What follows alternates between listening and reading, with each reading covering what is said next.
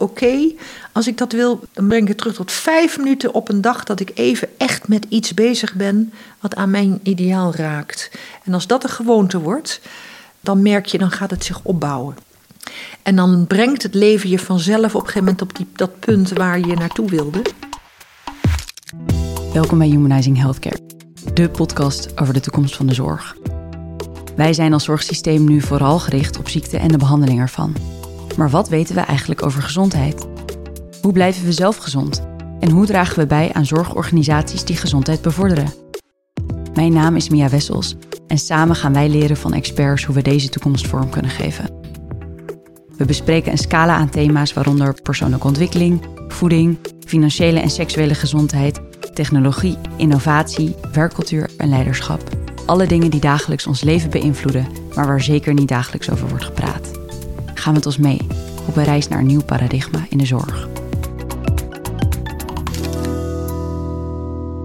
Onze gast van deze eerste aflevering van de nieuwe serie is Machtel Huber.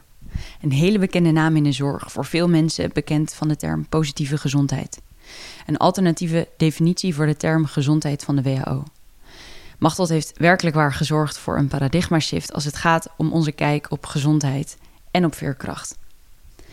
Na haar studie geneeskunde in Utrecht deed zij de tropenopleiding om een tijdje uit het systeem te gaan en contact te maken met haar roots. En vlak voordat ik nog de laatste cursus daarvoor moest doen, de wormencursus, hoorde ik een lezing over medische filosofie. En toen dacht ik, ik moet niet weg. Ik moet hier blijven, maar ik moet weer zelfstandig leren denken. En toen heb ik een, uh, mijn kandidaatsfilosofie gehaald. En daarna de huisartsenopleiding. En toen werd ze meerdere keren zelf ziek. Het, is, het heeft een totale koerswending teweeggebracht. Ze begon op 36-jarige leeftijd als onderzoeker bij het Louis Polk Instituut, waar ze 29 jaar zou werken. Het doel was een andere visie op mensen en veerkracht te krijgen. Ja, onderzoek naar veerkracht was toch wel de rode draad. Maar dat, dat heb ik lang ook aan voeding gedaan. Ze deed een uitgebreide exploratieve studie naar biologische voeding en de effecten daarvan. Maar vlak voordat de resultaten aan de minister gepresenteerd konden worden, moesten ze worden aangepast onder economische druk. Later hebben we het wel gepubliceerd, maar toen mocht het woord gezondheid er niet in. Oh. Ik moest zeggen dat er geen conclusies getrokken konden worden. En daar was ik uh, ontzettend boos over. Want het was gewoon heel duidelijk dat daar heel duidelijke wel effecten waren. Maar dat kwam economisch niet uit. En dan kan je altijd zeggen dat het wetenschappelijk niet helemaal hard is. Nou, dat was ook helemaal de bedoeling van die studie niet. Dat het, het was het eerste grote exploratieve onderzoek. Ja. Dus ik hoopte verder te kunnen, maar dat mocht niet. Dus, uh, en toen was mijn enige mogelijkheid om die ik als aanknopingspunt zag om met het begrip gezondheid aan de gang te gaan. Want die studie was begonnen op basis uh, ja, om het begrip veerkracht. En toen bleek dat ik met het begrip veerkracht en het begrip gezondheid uh, klem kwam te zitten in, met de definitie van gezondheid van de WHO. Dat werd toen het aanknopingspunt. Maar eigenlijk die weg ben ik opgegaan vanuit frustratie, omdat ik met dat voedingsonderzoek niet verder mocht. En dat, dat voedingsonderzoek dat stopte toen. Overigens komt het nu twaalf jaar later opeens weer in beweging. Dat is wel spannend.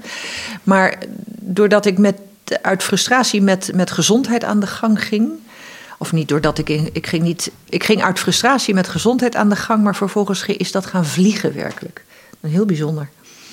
Dus uh, dat is vanaf dat moment uh, een soort. Nou, hoe lang is dat nu? Dat is in 2014? Is het nee, nee, toen is het gepubliceerd, maar ik ben. Uh, in 2008 was dat voedingsonderzoek, dat stopt in 2009, eigenlijk begin 2009, dus dat is nu 12 jaar geleden.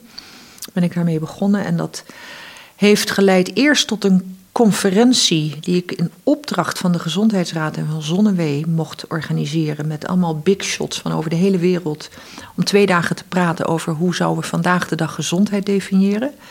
Nou, dat was al heel bijzonder. Daar is toen een publicatie uitgekomen met een nieuwe omschrijving: Health as the ability to adapt and self-manage in the face of social, physical and emotional challenges.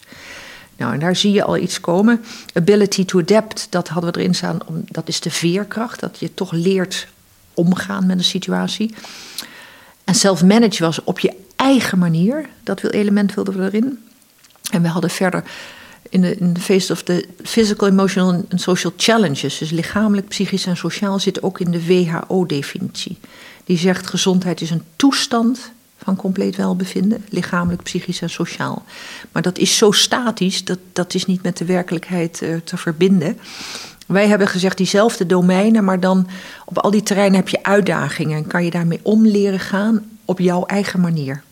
Nou, dat werd een soort klapper van een publicatie. In de British Medical Journal, de voorkant was eraan gewijd en hij wordt over de hele wereld ontzettend veel geciteerd. De WHO-definitie is helemaal niet aangepast. Er is al jarenlang zijn er allerlei alternatieve voorstellen. En ik denk niet dat ik meemaak dat die aangepast wordt, want het is een hele conservatieve organisatie. Maar je merkt dat mensen er heel erg veel mee kunnen. Maar goed, dat was nog. Iedereen zegt dat is positieve gezondheid, maar dat heb ik nooit gezegd en dat zeg ik ook niet. Het is een alternatief voor de definitie van de WHO. Maar ik kreeg een vervolgopdracht mm vanuit ZonMW. We gaan nou eens onderzoeken wat het draagvlak voor deze omschrijving is en kijken of je het handen en voeten kan gaan geven. Dus dat werd echt een grote onderzoeksopdracht. Um, heeft uh, bijna twee jaar geduurd. Daar heb ik een heleboel mensen geïnterviewd, heel veel patiënten, maar ook beleidsmakers, ook heel veel behandelaars, artsen, fysiotherapeuten, verpleegkundigen, gewone burgers, uh, mensen van de GGD, verzekeraars. 140 mensen heb ik geïnterviewd en daarna nog alles getoetst in een groot vragenlijstonderzoek, waar weer bijna 2000 mensen aan meededen.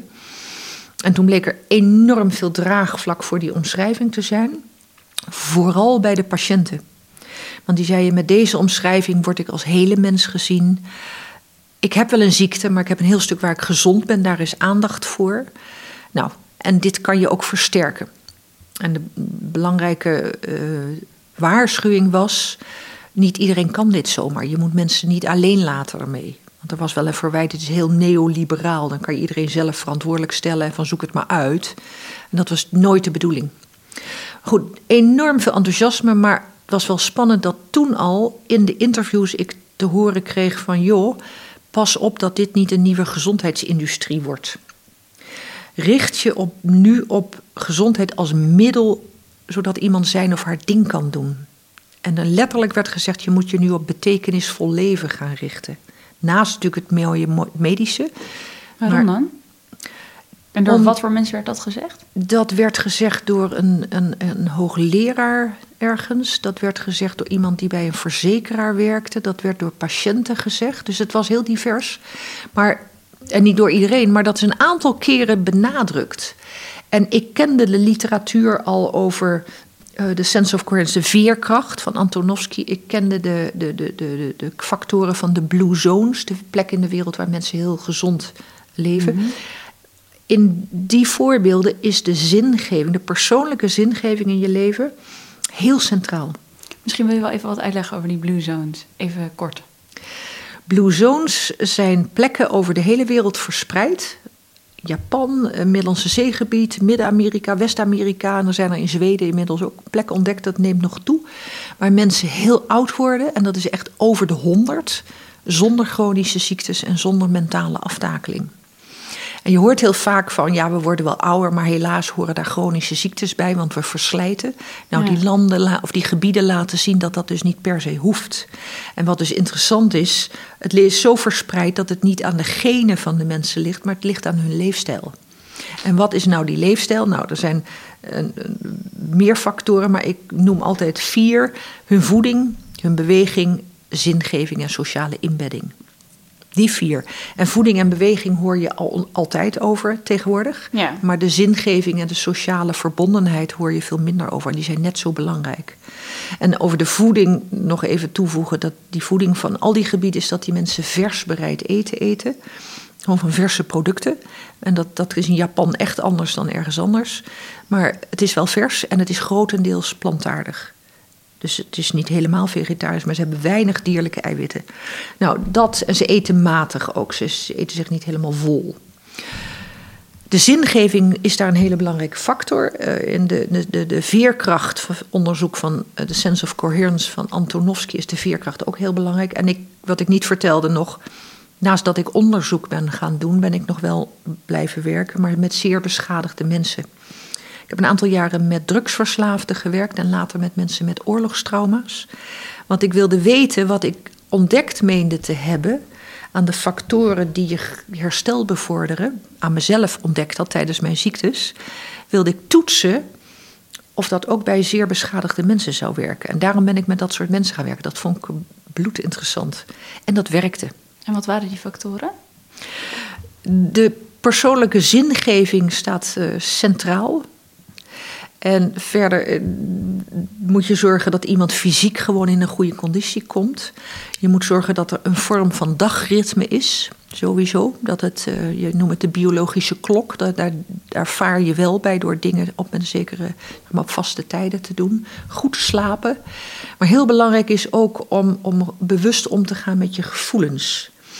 En na mijn. Eh, ziektes heb ik nog een opleiding tot gesteltherapeut gedaan. En als ik één ding over gevoelens heb geleerd, is dat gevoelens gevoeld willen worden. En ik moet zeggen dat toen ik zelf ook uh, in therapie ging, dat ik er een half jaar over gedaan heb om de vraag te beantwoorden: wat voel je? Want na mijn studie wist ik helemaal niet meer wat ik voelde. Dat was zo weg. En die zei maar wat voel je? Mijn hemel, wat was dat moeilijk. Maar op een gegeven moment ging ik dat, kon ik dat voelen.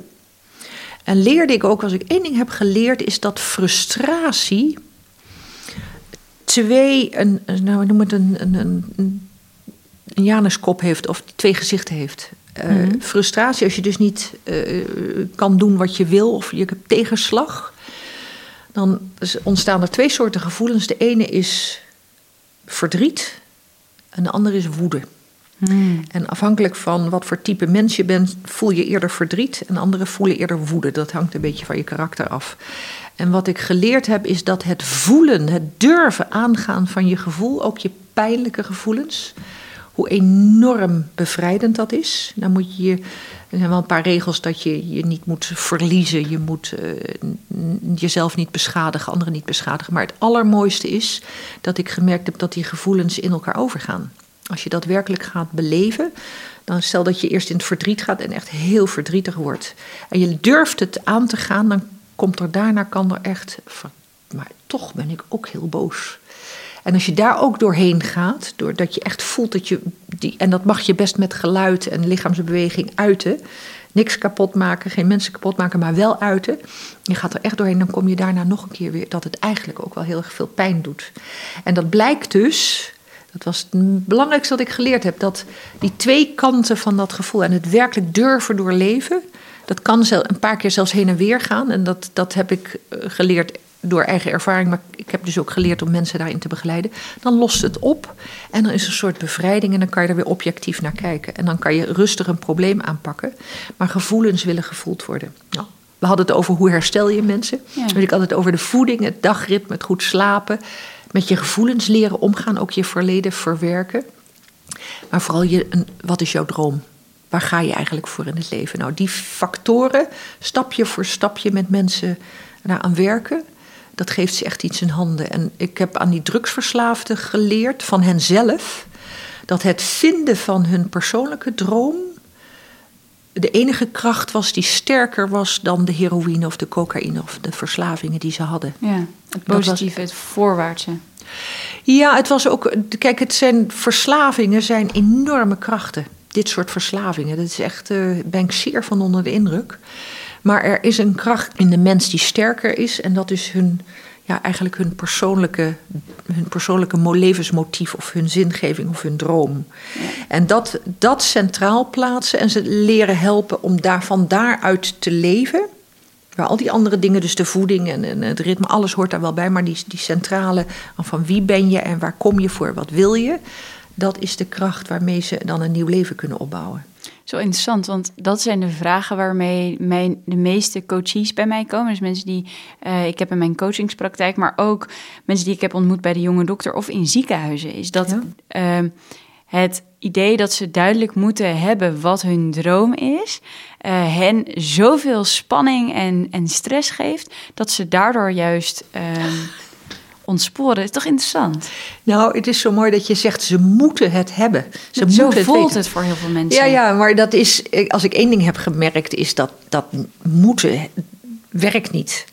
Het is, het is een uitnodigen en. en um, Kijk, ik, ik, ik stam van net na de oorlog. Dat is een beetje een andere generatie natuurlijk, maar de oorlog was erg dichtbij. En mijn vader heeft ondergedoken gezeten. En mijn vader had een goede vriend die een bekend verzetstrijder was. En die heeft drie jaar in een concentratiekamp gezeten. En ik, heb als, ik ging vroeger heel graag met die man praten om te horen van hem van hoe, en hij is daar eigenlijk heel goed doorheen gekomen, hoe komt een mens door zoiets vreselijks? En hij had het al over van je ideaal hebben en, en uh, je makkers. Dus de, de, de zingeving. Of zij, hij ging voor koningin en vaderland, dat was toen zo. Maar hij had ook goede makkers, dus die twee. Maar het hebben van die zingeving, dat, dat, dat is wel iets waar wat je kan weten. Maar het lezen van boeken heeft mij erg geholpen daarmee. Want aanvankelijk weet, ja, dat kan wel zeggen, ik moet het weten. Maar sommige mensen weten meteen wat, waarvoor ze komen. En anderen moeten daar gewoon een tijd over doen. En mij helpt heel erg om te schrijven.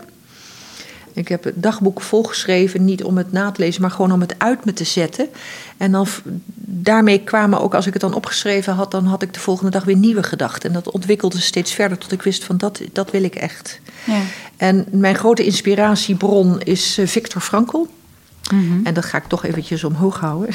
ik heb ze zelfs in drie talen. Oh, wow. De Nederlandse is de zin van het bestaan. Die heb ik het eerst gelezen. En ik vond het ontzettend mooi. Eh, ik heb nog Duits op school gehad. Trotzdem ja zum Leben sagen. Dus desondanks ja tegen het leven zeggen. Vond ik dat is zijn eigen taal. En tegenwoordig is het, of destijds al is het vertaald in Man's Search for Meaning. Ja. Het is eigenlijk hetzelfde verhaal, steeds een klein beetje anders verteld. Maar hij heeft over zijn eigen concentratiekampervaringen. En het is gruwelijk. En desondanks Kijk, hij was opgeleid door Freud. Ja, hij was arts, hè? Hij was psychiater. En hij was ervaren psychiater toen hij in het kamp kwam. Maar Jood, dus daarom kwam hij in een kamp. En het viel hem op dat ehm, als er een transport binnenkwam, dat hij keek en dat hij dacht: die haalt het en die haalt het niet. En dat bleek dus te kloppen. En hij vroeg zich af: wat zie ik? En vanuit zijn ervaren klinische blik als psychiater zag hij wanneer mensen vanuit een eigen identiteit leefden. Of dat ze leefden vanuit hun beroep, bijvoorbeeld, of hun status. Of nou ja, dat het dus iets uiterlijks was of iets maatschappelijks. Want als één ding afgenomen wordt in zo'n concentratiekamp, is het dat stuk. Je wordt kaal geschoren, je kleren weg, je bent niks meer. Nou, de, Aan de buitenkant aan de buitenkant. Maar mensen die vanuit een eigen ideaal leefden. En dat hoeft helemaal niet zo hoogdravend te zijn. Want er was in dat kamp een, oude, een bakker. Die had als ideaal om zijn oude moeder een goede dood te bezorgen. En haar te zorgen dat dat voor haar goed zou zijn. Dat kan het, dat kan het zijn. Maar hij leefde zo ontzettend vanuit dat. En hij vond. En daar Frankel zag van mensen die zo gaan voor iets. Die hebben een uithoudingsvermogen dat ze door de zwaarste dingen toch meestal heen komen. Het is natuurlijk geen 100% garantie, want er gebeuren vreselijke dingen in dat kamp. Maar hij was opgeleid door Freud, die zei het draait de mens om de seksualiteit. Hij had meegemaakt dat uh, Adler als psychiater afsplitste en zei: nee, het gaat de mens om de macht. En na die concentratiekampen zei Frankl: nee, de diepste behoefte van de mens is zijn eigen zingeving te vinden. En hij heeft daarna een therapie ontwikkeld, de logotherapie, om mensen te helpen hun zingeving te vinden. Nou, het probleem van Frankl is dat hij helemaal niet zo makkelijk schrijft. Dus het is een beetje stroef. Maar ik, ik weet toen ik dat las dat ik dacht van... Dit klopt gewoon. Ik, ik, en ook door die verhalen, die gesprekken met die, die vriend van mijn vader. Maar dat was voor mij heel erg duidelijk van daar moet het om gaan. En, nou, dat is tegenwoordig is er een boek verschenen, niet zo lang geleden, van De hmm. Keuze van Edith Eger ook, ook een verhaal van concentratie kan maar veel makkelijker te lezen dan Frankl. Maar ze, ze hebben elkaar ook later leren kennen. Prachtig. En dit gaat helemaal over die essentie waar Frankl het over heeft. En je moet niet je zingeving vinden. Het is de vraag wie ben je? Ja. En uh, ik ben nu een boek aan het lezen. Dat is mij aangeraden van James Hillman, The Soul's Code. Dat, ik ben door uh, Ad Verbrugge van de School voor Filosofie geïnterviewd. En die zei: Als ik jou, naar aanleiding van het Volkskrant-interview met mij, die zei: Als ik jou hoor, dan lees ik eigenlijk wat in de Soul's Code van James Hillman staat. Dus dat ben ik nu aan het lezen. En ik, ik lees het en ik denk: Ja, het klopt. Ik herken mezelf er ontzettend in. Dat is een psycholoog. En die zegt. Uh, eigenlijk leren we van het is uh, nature of nurture, het is genen of het is je omgeving en je trauma's die jou vormen. Maar hij zegt dat is maar relatief. Ieder mens komt, hij noemt het, uh, hij noemt het de, de, de, het eikel, de eikeltjestheorie. Dat vind ik wel een grappige term. Maar hij zegt, je komt, en hij baseert zich onder andere op Plato. Je komt als een identiteit met een essentie en dat, dat, eh, je wordt geboren, je weet, je weet dat niet meer, maar je bent als het ware een eikeltje met een identiteit die tot een boom uitgroeit. En in dat eikeltje zit al de hele kern van wat er later uit zal komen. En dat voegt hij dus toe aan het alleen maar genen zijn of alleen maar de omgevingsinvloeden. Hij zei: je moet een individu helpen om zoveel mogelijk zich ja, te kunnen, zichzelf te kunnen worden. Maar wat hij ook zegt, en dat heeft hij ook van, van Plato, maar hij behandelt allerlei filosofen die dat ook zeggen. De mens komt niet alleen als eikeltje. Er, Plato noemde het de daimon. Hij brengt, er is iets om hem heen, wat als het ware zijn lot ook naar hem toe draagt. En hij zegt in de christelijke traditie heet dat dan de beschermengel. Maar hoe dan ook, wat je het ook noemt, er is iets wat ook naar je toe komt. Je bent niet alleen jezelf, je is als het ware om jou heen iets. En dat vond ik zo mooi bij die drugsverslaafden waar ik mee werkte. Want dan werkten we ze om ze lichamelijk goed te krijgen, om ze in een ritme te krijgen. Eh, ze werkten echt op een verslavingskliniek waar ze waren. Want die mensen kwamen als wrak binnen en dan bouw je dat langzaam op. En uiteindelijk gaat het erom van ja, wat is je droom? Waar wil jij eigenlijk naartoe? En dan zeggen ze ja, maar dat kan niet. En dan gebeurden dus dingen zoals iemand zei: dan gaat het leven met mij dansen. Vanaf het moment dat ze werkelijk vanuit die kern, vanuit zichzelf, ja, durfde toe te geven wat ze eigenlijk wilde, gebeurden er wondertjes. Dat er opeens een telefoon ging en dat iemand die altijd met muziek bezig had willen zijn, een uitnodiging krijgt om daar iets mee te gaan doen. Of dat iemand die eigenlijk meubels wil maken, een kans krijgt. Uh, door toevallige ontmoetingen om in een meubelwerkplaats meubels te gaan maken. Het leven gaat met mij dansen, zei ze. En dat, is, dat, dat, dat is, vind ik zo'n mooi beeld, omdat het bewegelijk is, maar het is ik en de ander. Er is iets, uh, en dat is dan het leven, wat, wat niet zomaar allemaal toeval is, maar wat, wat toevallig op mijn pad komt. Nou, één voorbeeld wil ik daarvan geven uit mijn eigen leven, en ik heb het veel vaker meegemaakt. Ik was. Uh, na mijn eindexamen eerst een jaar in het buitenland. Eh, mode ontwerpen in hips Londen en nog in Parijs. Dus dat was super. maar ik wist dat ik, ik wilde biochemie doen. En ik ben begonnen met uh, biologie, om van daaruit naar de biochemie te gaan. Maar ik voelde me in die studie eigenlijk helemaal niet thuis. Ik was inmiddels, liep ik met grote oorbellen, korte rokjes en weet ik wat. En, en het klopte niet helemaal mijn vader liet mij met, met mij meegenomen voor een gesprek met een uh, ziekenhuisbiochemicus. En ik heb met die man gepraat en die zei: Waarom studeer je geen geneeskunde? En ik had opeens zoiets van: Ja, dat is wat ik wil. Maar in het dorp waar ik woonde zaten de, de, de dokter zat in een andere groep dan mijn ouders. En, en, nou, dat was nooit in me opgekomen. Maar toen die man dat zei, dacht ik: Maar dat wil ik. Maar dat kon niet, want had je een plaatsingsbewijs nodig. Dat was toen al zo. Ja, en dat zat allemaal hartstikke vol. En, en, en, dat was op zaterdag. En ik heb de hele nacht, ja, echt, ik werd wakker met de volgende ochtend met, ja, dat wil ik echt. En ik zat in een studentenhuis met een balkonnetje. En s'morgens vroeg stond ik op dat balkonnetje een kopje thee te drinken. En in de stille straat komt er een meisje aan fietsen. Die ik uh, kort tevoren had leren kennen op de studentenvereniging. Dus ik zei: Hoor, wil jij, eh, kom je kopje thee of koffie even drinken? Dus die komt boven en die zegt ik heb een probleem. Want ik studeer geneeskunde, maar ik, ik, heb daar geen zin meer in. Ik wil pedagogiek gaan doen. Waarop ik zei: Mag ik jouw plaatsingsbewijs dan? Ja hoor, dat zal ik even halen. En een half uur later had ik een plaatsingsbewijs om geneeskunde te gaan studeren. En de volgende dag kon ik met dat plaatsingsbewijs naar het bureau. En kon ik dus geneeskunde gaan studeren. Dat meisje heb ik verder nooit meer eigenlijk teruggezien. En. Uh, en ik heb dus meer van dit soort situaties meegemaakt dat je denkt: hoe is het mogelijk in een doodstille stad op zondag? Wil ik dit? En staat, komt er toevallig net iemand met een plaatsingsbewijs langs fietsen? En dat heeft mij enorm vertrouwen gegeven. Dat is wat ik bedoel van. Het is niet dat het de hele dag zo gaat, maar ik heb me wel afgevraagd: wat maakt, wanneer gebeurt zoiets? En het, volgens mij gebeurde het, daar ben ik echt van overtuigd, omdat ik vanuit mijn tenen voelde: dit is wat ik echt wil. Echt. Ik bedoel, dat was niet een soort bevlieging of wat. Ik wil, dit wil ik echt. En de keren dat ik ontzettend diep voelde van dit wil ik echt, dan gebeurt er vaak iets. En het komt niet op bestelling van uh, nou, binnen een half uur, maar vroeger of later is, is naar mij toegekomen, is me overkomen, waardoor het mogelijk werd. Dus wat ik je hoor zeggen is dat um, weten wat je wil of komen bij een bepaalde kern. Mijn moeder die zei altijd toen ik klein was dat je in jezelf een gouden draadje hebt. En daar kon ik van verwijderd raken of niet. En dat benoemde ze dan als, als observator. Um, en als ik daar dan bij, zeg maar, als je daarbij komt en je, eigenlijk kom je bij een verlangen. Het is nog veel meer dan willen. Daarmee gaat gepaard een bepaalde geduld.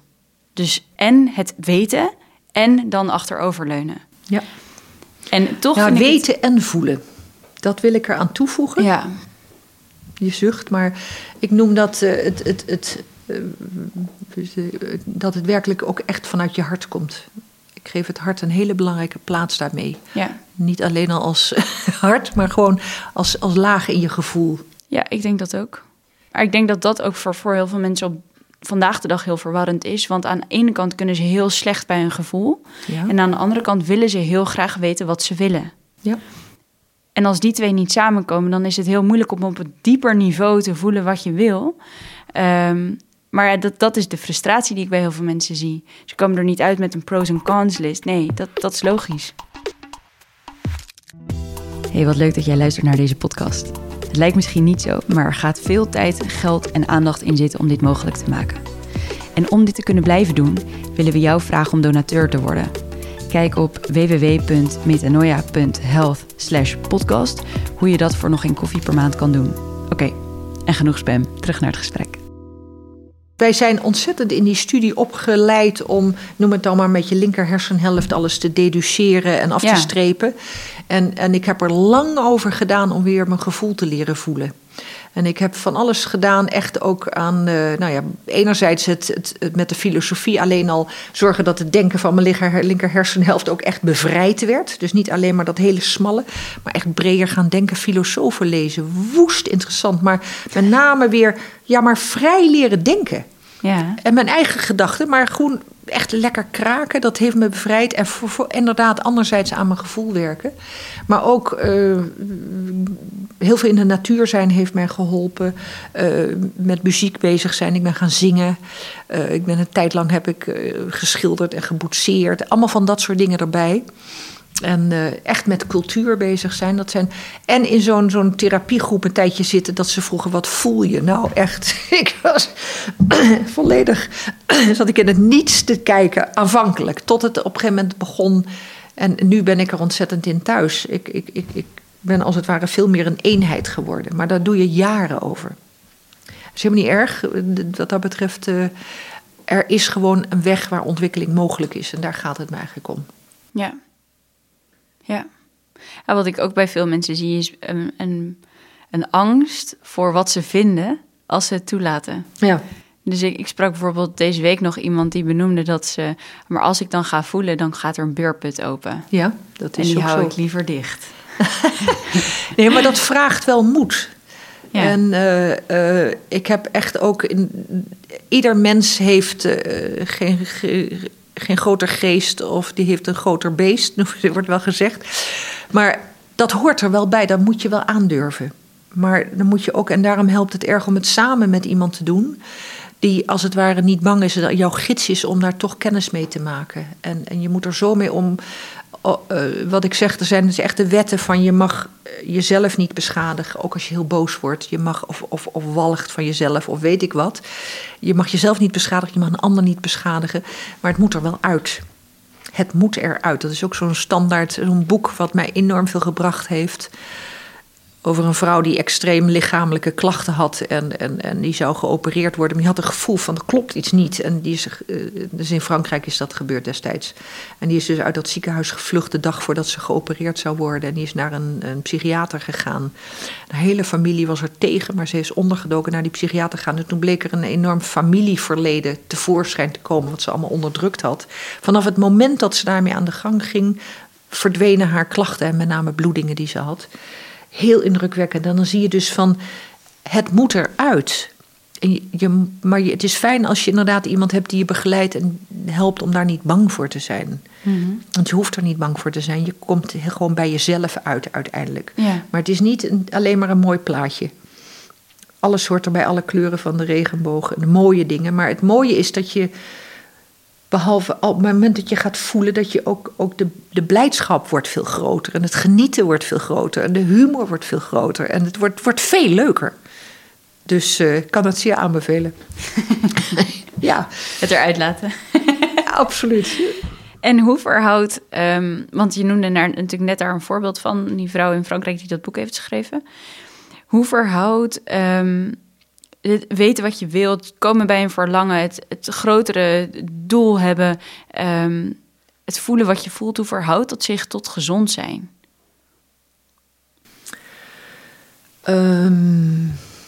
het is de kern.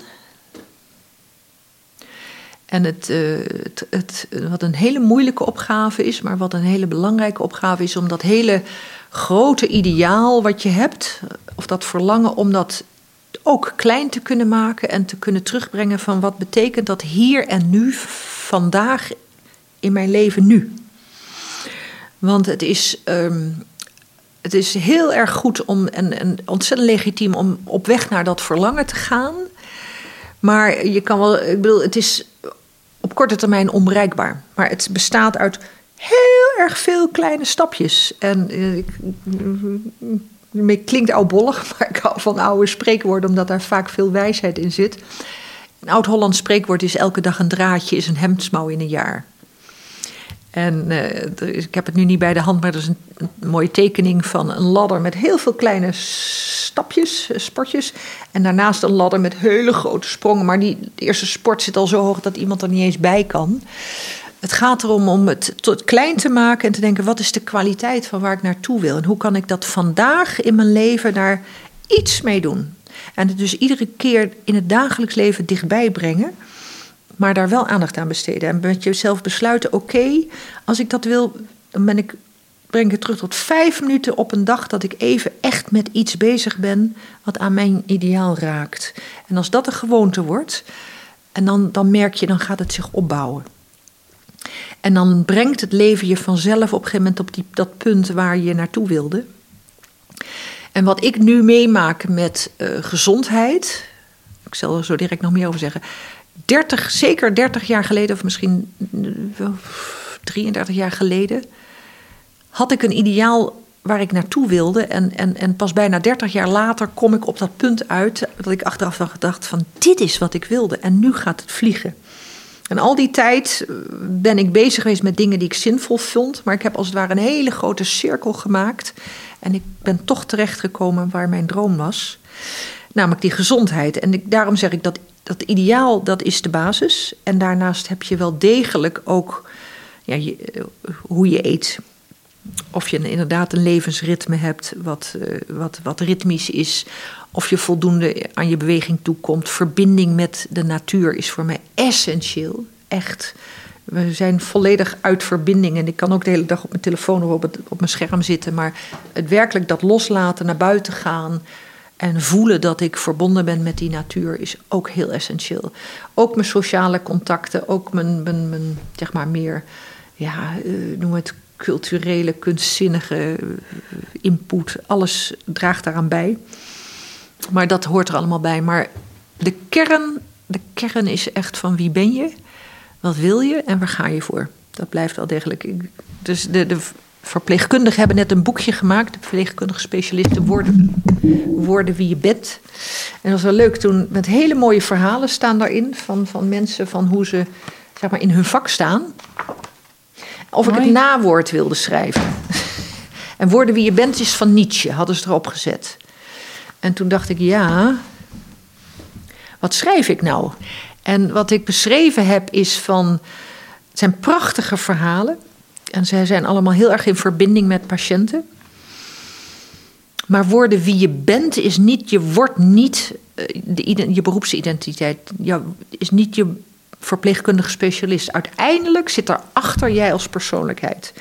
Dus als je dit vak doet en het klopt bij jou, dan, zeg ik wat je, dan krijg je lichtjes in je ogen. Dan zit je op je spoor. Misschien is dat een goed criterium of je bezig bent met waar je eigenlijk naartoe wil. Dat je lichtjes in je ogen krijgt en dat je echt voelt van yes, dit is wat ik wil. Maar dan is je vak is als het ware het, het, het middel, het instrument waarmee je je eigen ideaal kunt handen en voeten geven. Dus die twee dingen. Nou, dus een eh, ideaal is echt wat anders dan een loopbaan of dan een baan überhaupt. Toch dat ik denk dat het nee, ook nee, ja, nee. Kijk, eh, je bent gewoon in dit leven is het nou eenmaal zo georganiseerd dat je ook ergens een loopbaan hebt. Dat is, die moet je wel aanpassen aan, of je kan niet anders dan toch een deel maken, uitmaken van de maatschappij. En dat is ook helemaal niet erg. Dat is in de huidige tijd. In, en maakt, ja, in de middeleeuwen deed je dat anders. En, en, en, en in, in de 18e eeuw deed je dat ook anders. Maar je kan in iedere tijd.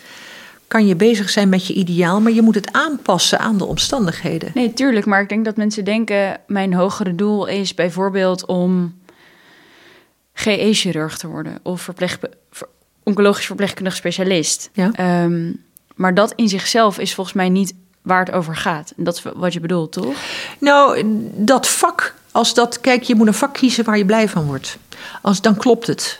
Want ik ben er wel degelijk van overtuigd dat het, dat het uh, je hebt een, een droom, maar het moet wel als het ware ergens landen. Het moet, moet handen en voeten krijgen. Dan brengt het echte, echte voldoening. Je, dat je intens voldaan kunt zijn van iets. Dan, dan komen zeg maar, de aardse werkelijkheid en je, en, je, en je droom komen bij elkaar. Dus dat je een vak leert, dat is, dat is niks, niks mis mee, is prima. Dat geeft je uiteindelijk, eh, zoals een, ja, een, een pianist heeft een, heeft een piano nodig. En die moet het in zijn vingers zien te krijgen. Maar zonder die piano kan die die muziek niet maken. Maar je hebt beide nodig. Je muzikaliteit, eh, het leren je, je de piano te spelen en dan heb je die piano ook nog nodig. Die horen allemaal bij elkaar. Maar het begint met, met de, de drive dat je pianist wil worden. En, daar, en dat vind ik zo leuk, dat die Souls Code, die man noemt dat op enig moment is als het ware, word je geroepen. Je hebt een gevoel van dit is, hoort bij mij, dit wil ik. En, en dat vond ik wel mooi dat die, dat die, dat die Ad Verbrugge, die filosoof, zei van je moet dat maar eens lezen, want dat herken ik, herkende die bij mij. En toen ik het las, dacht ik precies dat herken ik. Ik herken dat ook heel erg. Ja? En, maar toch is de vraag die ik het meeste krijg is, ik heb het niet. Is dat erg? nou, dat is vervelend. Maar um, het, het, het, het, Victor Frankl heeft een therapie ontwikkeld. Althans, zijn doel was om mensen te helpen hun eigen levensmotief te vinden. Dus het is helemaal niet zo vanzelfsprekend dat je het niet weet. Dat is gewoon heel normaal. Hele enkele keer in cursussen die ik ook wel geef, zeggen mensen: Ja, dat weet ik vanaf kind af aan, wil ik dat. Maar een heleboel mensen weten het niet. En dan helpt het om te schrijven. En dan ga je als het ware, dan denk je dat is het. Van, van nou ja, ik wil, ik wil weer voor andere mensen zorgen. En dan ga je dat op, schrijf het op en ga de volgende dag verder. En dan lijkt het soms alsof je een ui afpelt. Een ui heeft allemaal van die, van die rokken, noemen ze dat, allemaal van die lagen. En dat je steeds verder gaat en denk je, ah nee, er zit nog iets achter. Dat je tot een soort essentie komt. Dus een zelfonderzoek. Nou ja, en wat dit in de praktijk betekent, is dat je dus van dag tot dag hiermee bezig bent. En dat heeft iets te maken met prioriteiten. Dus dat je elke dag gaat zitten om te schrijven, of dat je elke dag vijf minuten bezig bent met het diepere of het hogere, dus noem het maar, in jouw leven. Ja. Ehm, dat is wel echt een keuze. En of je het dan vroeg of laat weet, daar kan je niet zoveel aan doen. Nee, maar het is, eh, kijk, laat het duidelijk zijn. Ik ben bij alles wat ik nu noem, zeg ik, je moet het alleen doen als je het wil. Ja, dus je moet helemaal niks Alleen, je wordt, ik word er vrolijker van. Ik word er blijer van. Het geeft me een houvast. Bij mij heeft het zich bewezen dat dit gewoon heel erg uh, werkt en je stevigheid geeft van binnen. Dus, uh, maar dat heb ik ook in de loop der jaren moeten ontwikkelen. Want ik had dat helemaal niet zo stevig vroeger. Maar dat is wel gaan groeien. En ik heb de, wel de neiging om bij mezelf te onderzoeken. Wat werkt en wat werkt niet. En als ik het gevoel heb van dit, dit heeft helemaal geen zin. Dat, waarom doe ik dit? dit? Dit levert niks op dan ga ik het niet voortzetten. Maar mijn ervaring was van ik vind dit fijn. Het is, ik hoef het maar vijf minuten per dag of tien minuten voor een kwartier te doen. Maar ik neem er een bepaalde tijd voor. Tegenwoordig beginnen wij onze dag daarmee. Voordat we uit bed springen. Hebben, dan doen we allebei dat we een moment, gewoon een kwartiertje ongeveer. ieder voor onszelf even helemaal ons afstemmen van, nou, wat, wat zijn mijn waarden? Waar wil ik voor gaan? Wat hoop ik dat er vandaag, uh, ja, dat ik, dat ik vertegen. Weet je, dat is echt even een intunen. En, en dat vind ik heel fijn om de dag zo te beginnen. En daarna wordt het een chaos een gekke huis. Maakt allemaal niet uit, maar er is een soort innerlijke stabiliteit daarmee. Begin je aan de dag, begint de dag aan jou. Ja. Ja. Mooi. Oké, dus ik, als ik naar jou luister, identificeer ik een paar stappen. Het eerste is dat je überhaupt natuurlijk ziet dat dit um, levensvreugde brengt. En dit, zeg maar, er is natuurlijk een aanname dat, dat dit weten, dat, dat, je hier, dat je dit kan weten en dat als je het weet dat het vreugde brengt. De er, vreugde is de ervaring, hè? Oké. Ik bedoel, ik, ben, ik, ben, ik laat me niks uh, op de mouw spelden en aanpraten. Maar ik word door lezen en, en mensen spreken en dergelijke geïnspireerd. En vervolgens ga ik het proberen. En als het dan iets oplevert, dan ga ik ermee door. Ja. En dat daag ik nodig. Ik vind dat iedereen dat op die manier moet doen.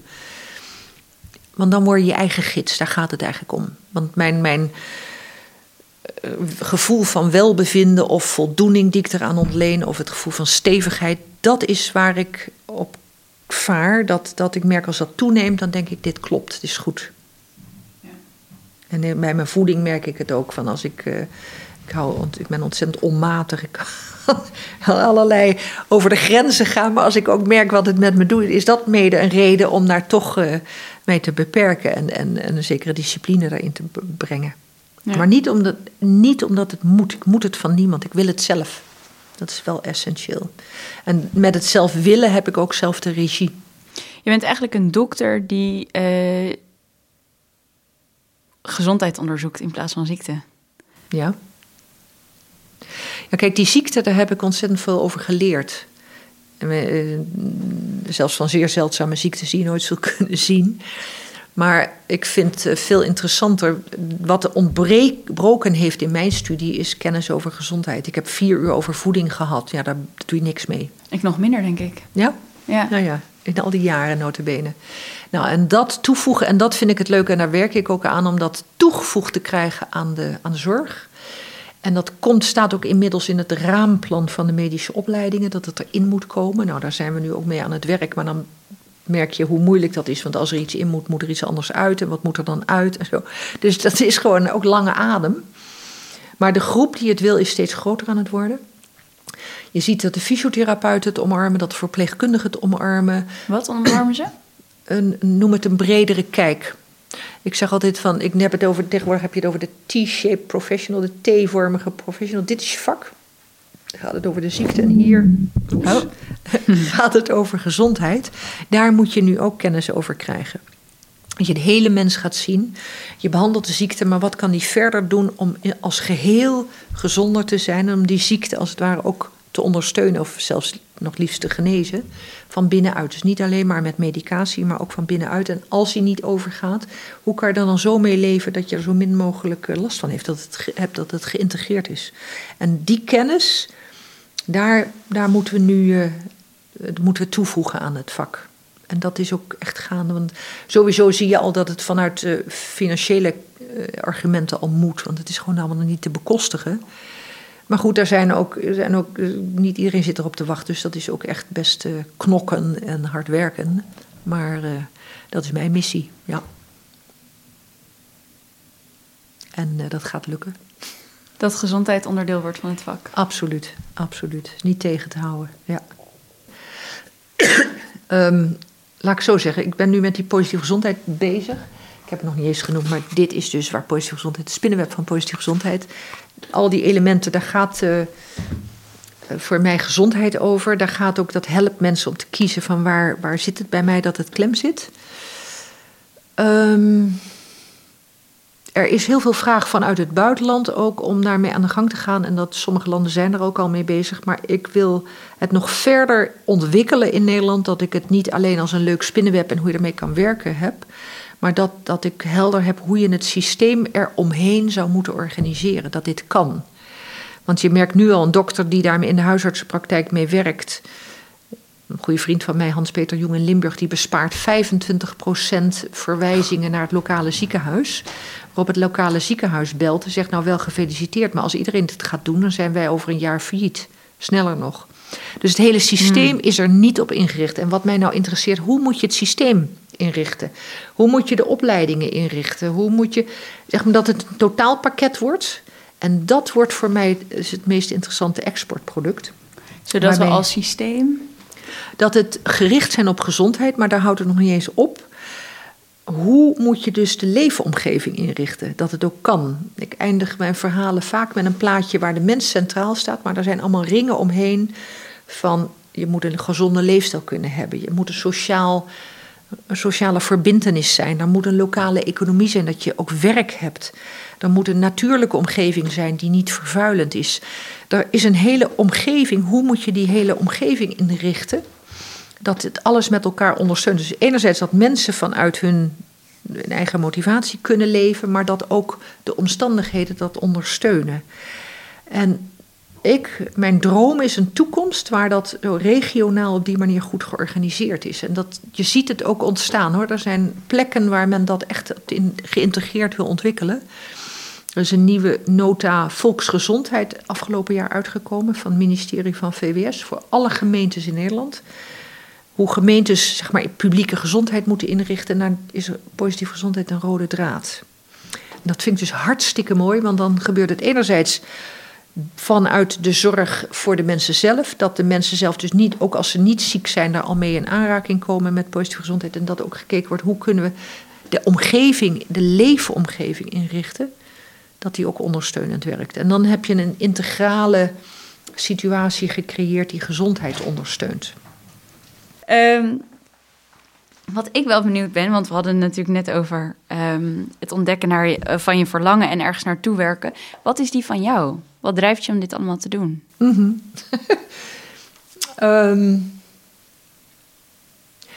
ik heb toen mijn ziektes, uh, mijn laatste ziekte was kanker, dus dat was e-, echt ernstig. En uh, ik heb wat dat betreft de dood ook echt in de ogen gekeken. En op een gegeven moment was me voor mij duidelijk: het maakt me geen bal uit wat ik, of ik carrière maak of zo. Ik wist ook wel in mijn vak wat ik waard was, zodat ik natuurlijk chirurgie, gynaecologie interne had gedaan, uh, echte tropenopleiding. Dus ik wist gewoon, ik beheerste het vak. En ik hoefde mezelf niet meer voor mezelf te bewijzen. Ik vond het fijn dat ik het vak kende, maar ik dacht, ik ga alleen nog maar doen wat voor mij zinvol voelt. En dat was mijn eigen ontdekkingen over hoe ik zelf mijn eigen, aan mijn eigen gezondheid kon werken, mijn eigen herstel kon werken. En dat is de samenhang met name tussen wat mijn gevoel mij leert en mijn lijf lichaam en geest die elkaar doordringen. Mijn ideaal werd van ik wil iets met mijn ervaringen doen. Daarmee werden mijn ervaringen ook zinvol, maar ik dacht ik wil het gaan voor dingen die ik belangrijk vind, die gezondmakend werken. Dat sloot aan bij mijn motivatie om het, het artsenvak te kiezen. ik wilde heel erg graag gezondheid brengen, meer geluk, meer nou, iets goeds doen voor de mensheid, wat waarde had. Dat was mijn, uh, mijn drive. En door mijn eigen ziektes had ik, was ik tot inzichten gekomen dat het uh, misschien wel een beetje anders zit dan ik geleerd had. Of dat je er een heleboel aan kan toevoegen. En daar ben ik mee op weg gegaan. En, en aanvankelijk kon ik helemaal niet werken aan wat ik wilde. Want ja, nou, er was helemaal geen behoefte aan, was geen geld voor. Dus ik ben, ben in heel veel voedingsonderzoek terechtgekomen. Met onderzoek van, van duurzame landbouw. Weet dus hoe laat het is. Mm. En, en tot mijn stomme verbazing, en dat is dus wat ik bedoel, dat het leven je ook als het ware ergens leidt. Ik, ik, ik, pas na 30 jaar was ik weer op het punt dat ik dacht, ja, maar hier was het eigenlijk om begonnen. Maar ondertussen had ik waanzinnig veel geleerd. En, en dat heeft, is heel waardevol gebleken. Mijn ziektes bleken waardevol. Mijn hele omweg met het voedingsonderzoek blijkt achteraf ontzettend waardevol. Dus. Um, het mensen ervan doordringen hoe het eigenlijk zit. Misschien is dat wel mijn grote drive. Ik heb zelf dingen ontdekt waarvan ik, waar ik echt helemaal gewoon zeker van ben. Gewoon omdat ik ze zo onderzocht heb bij mezelf. En dat aan de wereld vertellen. om ook wat er nu helemaal vastgelopen is en waar mensen op een soort doodspoor zitten, om ze te helpen van jongens, er is hoop, het kan anders, het is anders. Nou, misschien is dat wel mijn drive. Dat het niet alleen maar mijn eigen inzichten zijn, maar dat ik daar ook anderen nog iets kan bieden. Dat is allemaal in het verlengde van mijn oorspronkelijke keuze om dokter te worden. Dat was iets betekenen voor anderen, iets kunnen aanreiken of zo. Zoiets. En zolang dat gaat, uh, uh, blijf ik dat doen. Ik, uh, ik, ben nu bijna 70, dus ik ga nog even. Wie weet, ga ik nog wel een tijdje mee. Maar ik doe het nog steeds met evenveel plezier. Is er nog iets waar, wat jij graag zou, nog zou willen zeggen, of andersom zou willen vragen? Of waarvan, ja, iets waarvan je denkt dat, dat het nog toevoegt? Nou, het belangrijkste vind ik, ik, ik weet niet wie hier allemaal naar kijken, maar neem je eigen ervaringen serieus. Ook al als het volgens allerlei gangbare wetenschappelijke visies niet zou kunnen. En je beleeft iets en van je denkt, ja, maar dit is gewoon.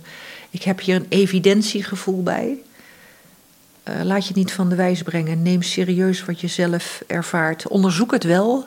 Dat je niet in een illusie verzandt. Maar als je het gevoel hebt van het, het is gewoon, dit ervaar ik echt en zo is het. Uh, nou, wees daar trouw aan. Ja, succes en ga door. Mooi. Ja.